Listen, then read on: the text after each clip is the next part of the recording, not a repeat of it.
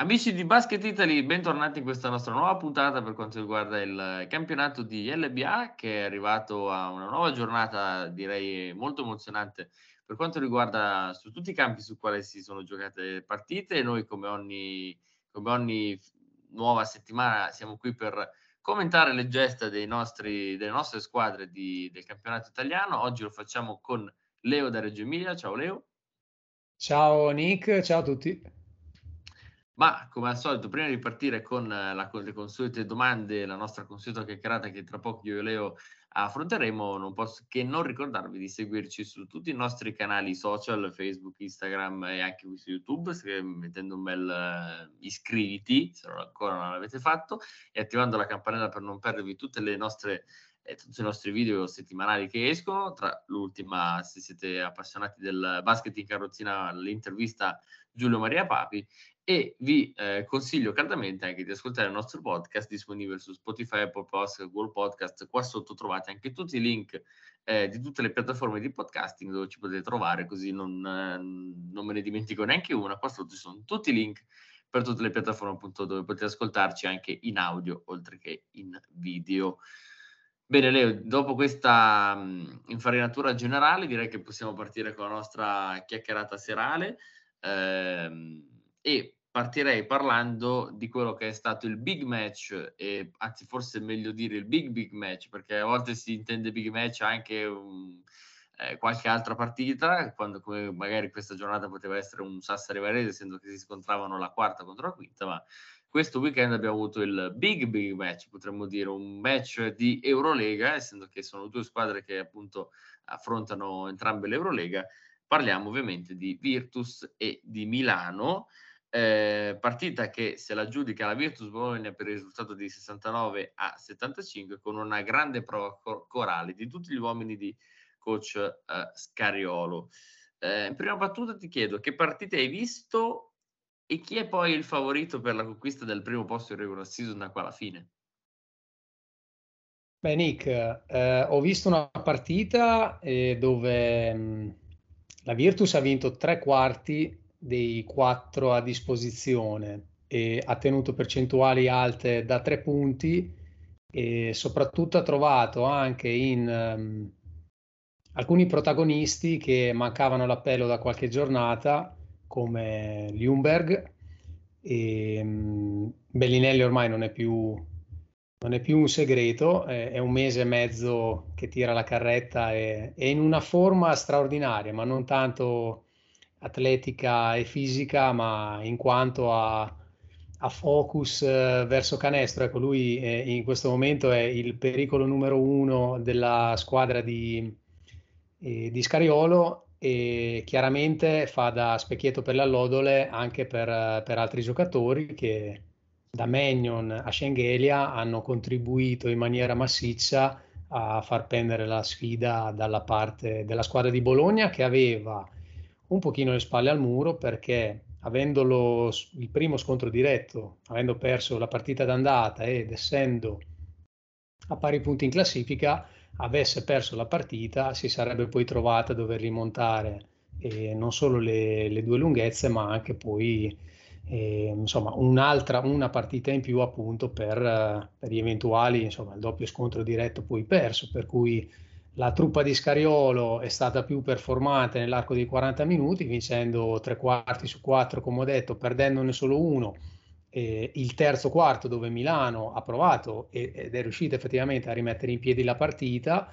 Questo ci poteva anche stare perché effettivamente i primi due quarti della Virtus sono stati davvero tosti, percentuali alte da tre punti, anche una buona difesa, solo 15 punti nel primo quarto per Milano, che è stata una Milano molto confusionaria nel primo quarto, tante palle perse e soprattutto non ha trovato um, un trascinatore chiaro, ecco, un giocatore che sarebbe poi che sarebbe potuto essere il go-to guy della partita per quanto riguarda la squadra di Messina e questo poi infatti ha contribuito a chiudere il primo tempo sotto di 13 se non mi sbaglio, poi una grande rimonta eh, di orgoglio e insomma, anche di tecnica, voglio dire, i giocatori a Milano non mancano, tra l'altro faccio una chiosa su, sullo stuolo di giocatori in tuta di Armani seduti di fianco ai, ai, giocatori, insomma, ai 12 convocati. Ecco, Milano aveva probabilmente un quintetto d'Eurolega seduto e, o per infortuni o per turnover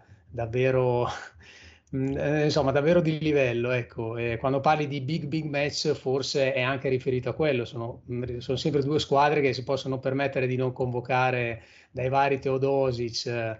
Eh, per quanto può essere per quanto riguarda Bologna, ai Pengos e Soci per quanto riguarda Milano, insomma, è venuta fuori una sfida che ehm, è stata scoppiettante per il terzo quarto grazie al terzo quarto di Milano, e, ma la Virtus non ha mai mollato, ha trovato il solito Kyle Wims che nel momento del bisogno ha infilato 5 punti di fila e, e anche se non mi sbaglio un paio di bei palloni sotto per Jaité che è stato un po' inconcludente in questa partita qui, però la sua presenza comunque sotto canestro c'è sempre. Partita terribile di Baco, non si può nemmeno definire partita, ma eh, la Virtus i giocatori ce li ha e alla fine il più 6 finale è credo meritato e a questo punto la lotta per il primo posto se guardiamo l'inerzia eh, potrebbe spuntare alla Virtus ma rimane comunque avvincente fino alla fine Esatto, tra l'altro tu hai citato un po' i giocatori, i protagonisti della gara dal punto di vista Virtus, a me viene da menzionare una grande prova di Torniche Schengelia che ha, messo a segno 8 rimbalzi, 3 assist e 11 punti, quindi mi viene da dire un po' l'MVP. Eh, sicuramente da Virtus non so se è l'MVP della gara, ma penso di sì. Questo anche a prova di quanto sia stata veramente una prova corale, anche perché se noi andiamo di là a vedere eh, Milano, eh, come dire, salgono all'occhio i, i 20 punti di, ehm, di Billy Baron e i 16 di Napier, ma non sono bastati a, appunto a, perché Milano portasse a casa la gara. Questo anche forse a conferma del fatto di quanto la prova della Virtus sia proprio stata una prova corale di gruppo di squadra che ha poi concesso la vittoria alla Virtus.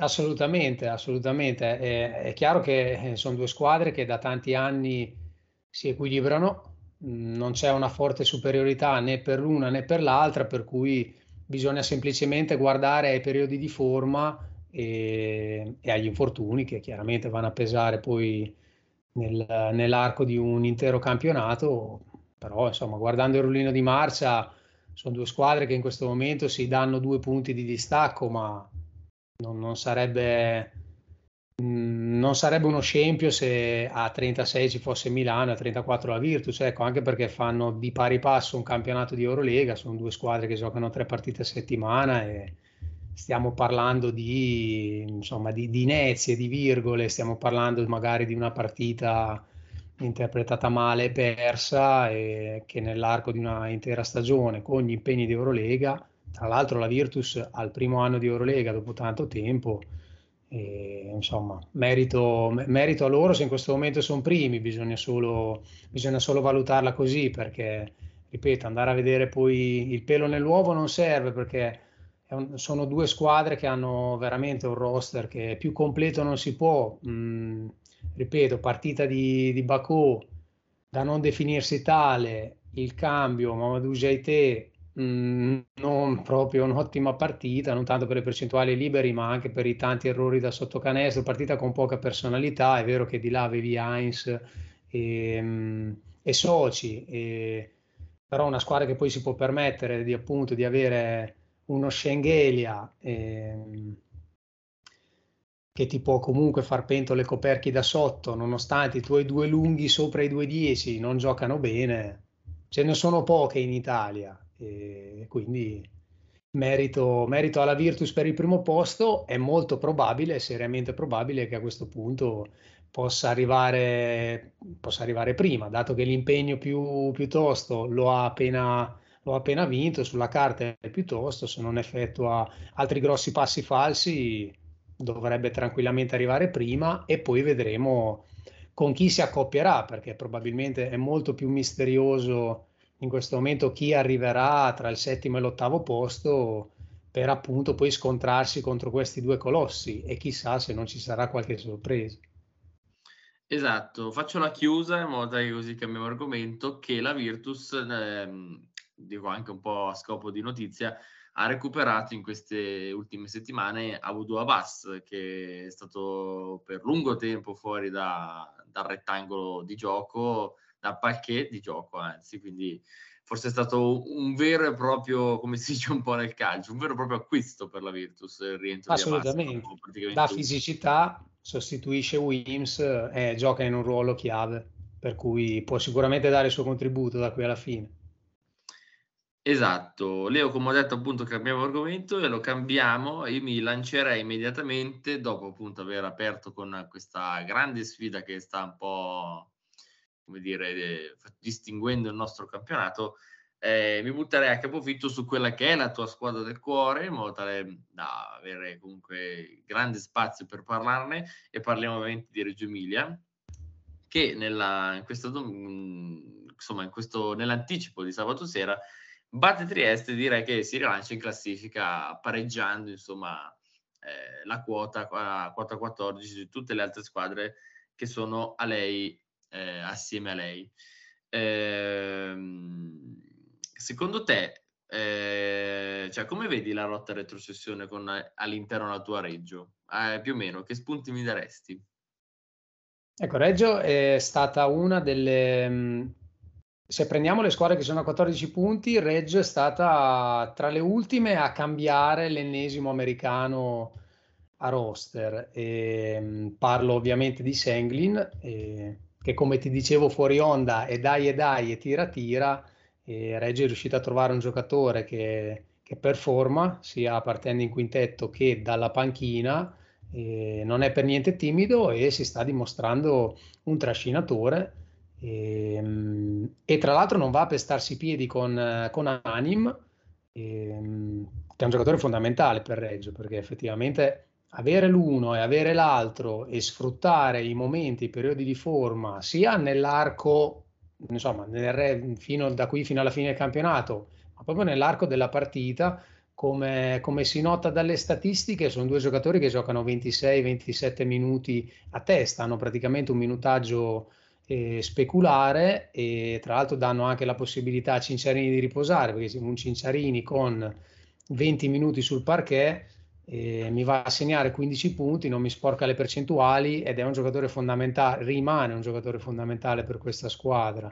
E diciamo che se recupera un Olisevicius più, più cinico dalla, dall'arco dei tre punti, che è, è stata un po' la sua specialità, e, in generale la carriera, soprattutto l'anno scorso, e continua ehm, a cavalcare Hopkins, che è un altro giocatore fondamentale. Ecco, Reggio eh, con eh, insomma, questo paio ultime vittorie che ha fatto con Napoli e con Trieste, rilanciandosi, mette molto pepe alla classifica, alla, alla lotta retrocessione, perché voglio ricordare che dopo la sconfitta con Verona avvenuta, un, mi sembra, tre o quattro giornate fa, credo tre giornate fa, Reggio si dava per spacciata. E, insomma, era, era, la stessa voce reggiana che parlava già eh, di una PR in A2, e, insomma, speranze neanche a Lumicino. Adesso hai quattro squadre a 14 punti. Eh, che sono Scafati e Verona, che sono neopromosse, Napoli che si è salvata l'anno scorso, e appunto Reggio, eh, Brescia tutto sommato due punti in più, ma io l'ho sempre detto, il roster di Brescia lo vedo leggermente superiore a queste ultime quattro.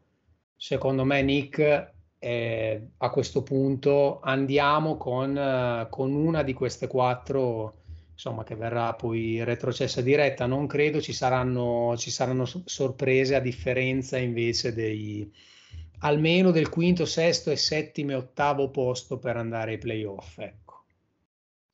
Esatto, sarà quindi una lotta molto vincente, appunto, riportata in pari da, da, da, da Reggio e insomma da, dalle capacità che sta avendo in queste giornate di riprendersi. Tornerei alla gara che abbiamo citato, Trieste-Reggio, e ehm, mi viene da dire che è stata una signora gara, anche in attesa, insomma, del, um, come dire, che possiate usufruire dell'apporto di Marcus Lee, eh, nuovo acquisto appena preso, che tu, magari qualcuno ricorderà da, da Cremona.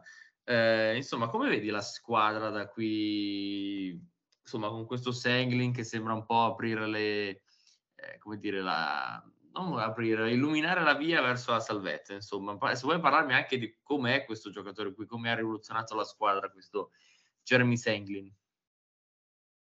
Partendo da Sanglin, lui ha dato ancora più pericolosità dall'arco, per cui ha aperto il campo e questo fa sì che anche i pick and roll con Hopkins, che è molto bravo anche a poppare, oltre che a rollare. Esatto, praticamente sta... doppio doppio per Hopkins, 9 rimbalzi e 10 punti. Sì, lui è uno che se gioca 30 minuti con continuità, gioca con testa e non fa falli stupidi e entra ed esce dalla panchina, allora è un giocatore da doppia doppia fissa in Serie A perché ha un corpo mh, unico nel suo genere, ecco, si muove, si muove veramente bene.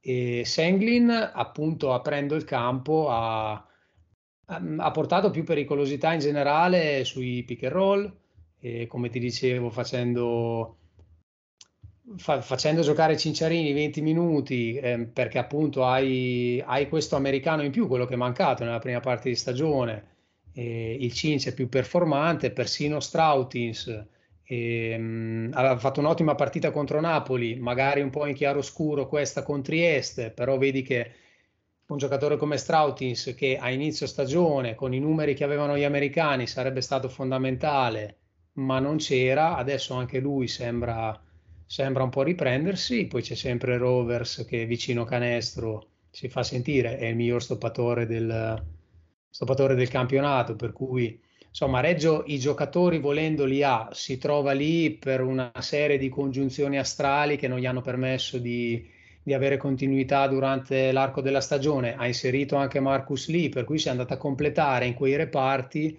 dove era un po' più carente, dove, dove faceva fatica. E, ehm, adesso immagino eh, in palestra durante gli allenamenti un Hopkins che se la deve vedere con un Marcus Lee, eh, per cui c'è anche competizione. Quando tu crei competizione dentro a un gruppo e non hai cinque giocatori fondamentali e cinque gregari che tentano dalla panchina, anche il livello degli allenamenti si alza e appunto se c'è competizione i giocatori hanno voglia di, di rivalsa, di giocare, di guadagnarsi spazio in squadra eh, eventualmente per firmare anche contratti più importanti in futuro, come è giusto che sia nel professionismo, allora noi adesso abbiamo una Reggio che da qui alla fine lotterà per la salvezza e, e nessuno potrà darla per spacciata, devono vedersi bene anche appunto Napoli, Verona e Scafati dal ritorno reggiano.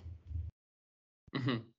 Esatto, comunque mi è venuto in mente mentre parlavi che mi sembra un po' strano che Reggio possa essere, come dire, ultima o tra le ultime adesso, essendo che in squadra hai il miglior assistman eh, di sempre, oltre che di questo campionato, quale Cinciarini, hai il miglior stoppatore, come hai detto, Hopkins, hai forse uno dei Rovers. più... Ro- ah sì, Rovers, perdonami. Hai uno dei migliori rimbalzisti che molto probabilmente è Hopkins, eppure ti ritrovi a lottare per la salvezza. È molto strano, non trovi? È davvero strano. Se dovessi fare un parallelo potrei usare il fantacalcio. Quante volte ti capita di mm-hmm. fare una squadra di 11 giocatori, hai i tre fenomeni del campionato, ma guardi la classifica e non sei primo, anzi. È molto molto strano. Forse anche Michele Vitali sta dando poco apporto, non trovi? Sì, quello sì, quello assolutamente sta mancando. Anche lui gioca in un ruolo fondamentale è una guardia, è un'ala travestita da guardia, è, è, è, quel giocatore lì, magari leggerino fisicamente, non ha tanti punti vicino al ferro, eh, dipende poi sempre dalle partite, dalle squadre, dalle squadre che incontra e appunto che roster hanno. È stato infortunato. E Reggio è una piazza che tende a giustificare i giocatori che comunque ci mettono il cuore e l'anima e Vitali è sempre stato questo tipo di giocatore in tutte le squadre dove ha giocato, per cui è uno di quelli che ehm, nella complessità della stagione che sta, che sta affrontando viene comunque, tra virgolette, perdonato. E è chiaro che Reggio da qui alla fine spera vivamente di, di recuperarlo perché è un giocatore che ti può dare minuti di qualità, conosce il campionato di Serie A e ormai ha raggiunto un certo livello di esperienza. Non dimentichiamoci anche che è nel giro della nazionale, per cui come dicevi tu, Reggio da, fa davvero strano vederla in fondo alla classifica dal momento che ha comunque interpreti che hanno sempre dato il loro apporto alla Lega. Non, parlo solo delle squadre in cui hanno giocato, in generale sono, sono giocatori ormai nel giro della Serie A da, da, da, da quando hanno cominciato a fare i professionisti. E, è cambiato anche l'allenatore, c'è da dire che Sakota mancava da tanti anni e, insomma sulle panchine. Adesso in Serie A in particolare eh, c'è anche da affrontare questo durante la stagione. Insomma come Venezia magari inserire l'allenatore un po' vince un po' perde nonostante abbia una squadra che sa può giocare con tutti. E anche Reggio deve trovare i suoi equilibri con col, sistema, col nuovo sistema di gioco. Esattamente, adesso Leo siamo in chiusura, ma prima di chiudere affrontiamo l'ultimo tema di serata, ovvero mi riferisco a quella che è stata Sassari Varese e qui forse ci spostiamo dalla da lotta salvezza, ci spostiamo alla lotta playoff perché si sfidavano complessivamente la quarta e quinta forza del campionato che nell'anticipo di sabato sera con un punteggio abbastanza rotondo più per Sassari che per Varese, di solito siamo abituati a a vedere diciamo, più il contrario, perché insomma Varese è una squadra che segna molto, il miglior attacco del campionato. Eh, Sassari manda a tappeto Varese col punteggio di 102 a 73 e dato da non, da non, da non come da, da tenere conto per quanto riguarda Sassari che eh, fa, cioè, della grandissima prova difensiva di Sassari fa segnare addirittura 17 punti in meno rispetto alla media di 90 di Varese. Eh, che partita hai visto? Se hai visto la partita e come pensi appunto che si costituirà un po' come ti ho fatto la domanda salvezza, come si costituirà la lotta playoff? Sì, per quanto riguarda la partita, effettivamente si notano numeri molto gonfiati, ecco, non so come dire. Diciamo che Sassari ha segnato 27 punti nel primo quarto, il secondo quarto è stato più o meno equilibrato, ma entrambe sopra i 20 punti. Nel terzo quarto Varese ha segnato 4 punti, ma la cosa eh. bella è che Sassari ne ha segnati 32. per cui lì abbiamo scavato Lì abbiamo scavato il solco. Dopo, Sass, eh, dopo, Varese in deficit di punti nel terzo quarto, ne ha messi 27 nel quarto, quarto, perché evidentemente qualcosa ancora da dire nella partita ce l'aveva, però è stato troppo tardi e comunque Sassari ha segnato con una media mostruosa, perché arrivare a 102 punti è chiaro che hai una media di 25 oltre punti a quarto, che sono più o meno quelli che ha segnato durante l'arco della partita. Le percentuali sono più o meno simili se si vanno a vedere, forse la differenza sta nel coinvolgimento degli interpreti perché ha qualche assist in più Sassari e ha qualche rimbalzo offensivo in più, anzi sono otto rimbalzi offensivi in più, eh, insomma sintomo di una partita di Sassari che oltre a tirare mm, non con la solita efficienza da tre punti, però otto triple a segno le ha messe, è una squadra che segna in questo periodo abbastanza tre punti, prendere 8 rimbalzi offensivi in più, tu crei una possibilità di avere 24 punti potenziali in più, senza togliere i buoni canestro e fallo, anzi togliendo scusi, i buoni canestro e fallo che possono scaturire da un, un rimbalzo offensivo e quindi da un possesso in più. Sono 8 rimbalzi che per 3 punti possono essere 24 punti in più. Se andiamo a vedere lo scarto sono 30 punti.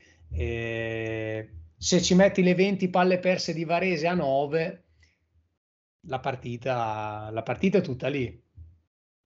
Esatto, comunque io sottolineerei anche le grandi prove di Chris Dow, che è stato veramente un, forse uno dei giocatori rivelazione di questo campionato, perché è veramente un, un grandissimo interprete, e anche la grandissima prova di Usman Diop, eh, 8 rimbalzi e 22 punti, che per un centro credo siano veramente numeri, numeri notevoli. Ecco. Centro grasso giovane. Grasso che cola poche parole. Sì, sì, un centro giovane, poi tra l'altro 19 minuti, quindi grande produzione. Direi una grande prova appunto di Usman Diop, Varese forse un po' una giornata no, insomma siamo, siamo abituati a veder, a veder fare eh, di, diversamente dalla squadra di, di Matt, Matt Brasi e di Luis Cola, insomma probabilmente una giornata no, a discapito di invece una da Sassari in una completa giornata sì, a testimoniare anche il fatto del, del 6 su 28 da 3 di Varese, il, complessivamente il 21%, e Sassari invece segna il 30% da 3 con 8 su 26. Sì, la, eh, differenza, la, differenza, la vedo esclusivamente nel terzo quarto. In Serie A non ti puoi permettere di prendere 30 punti e segnarne solamente 4. È chiaro che la partita è finita lì. Esatto, esatto. Direi proprio una giornata no per Varese, invece Sassari festeggia questo, questo quarto posto, direi anche forse eh, abbastanza inaspettato rispetto a quello che abbiamo visto inizio campionato per Sassari, che sembrava invece dover disputare tutt'altro campionato, si è poi invece ri- rivelata una squadra invece che adesso, se il campionato finisse domani, sarebbe la quarta forza del campionato, quindi sarebbe veramente tanta tanta roba, vedendo come si era messa la stagione per, per la squadra Sa- sarda. Sassari è il secondo attacco del campionato, Nick, scherzando e ridendo, c'è Varese e poi c'è Sassari. Eh, esatto, ah, ecco, vedi, quindi complessivamente non solo quarto contro quinto, ma anche primo contro secondo per quanto riguarda eh, gli attacchi. Sì, ecco. sì, assolutamente. assolutamente. Varese, tra l'altro, è anche un dato che fa un po', un po' diciamo, sorridere, che è il primo attacco del campionato, ma è anche la peggior difesa, quindi proprio si completa perfettamente. Eh, diciamo che Varese è la classica squadra vivi e lascia vivere.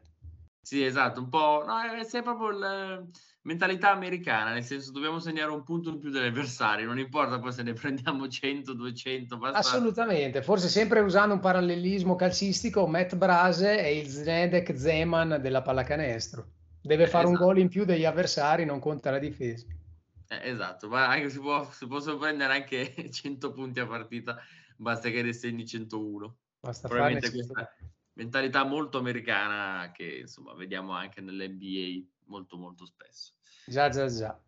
Bene Leo, direi che siamo arrivati a conclusione della nostra chiacchierata, abbiamo parlato un po' dell'ultima giornata, di quello che è stata appunto l'ultima giornata. Io vi rimando a eh, tutte le altre nostre puntate che trovate qui sul nostro canale YouTube, vi invito a iscrivervi, condividere, a mettere mi piace, commentare, fate quello che volete, basta che ci date un supporto e vi rimando alla settimana prossima. Ovviamente passate anche da Spotify, da tutte le piattaforme di podcasting che sono qua sotto nei link. Io vi, vi rimando alla settimana prossima e vi ringrazio. Ciao e ciao Leo. Ciao, ciao, ciao a tutti.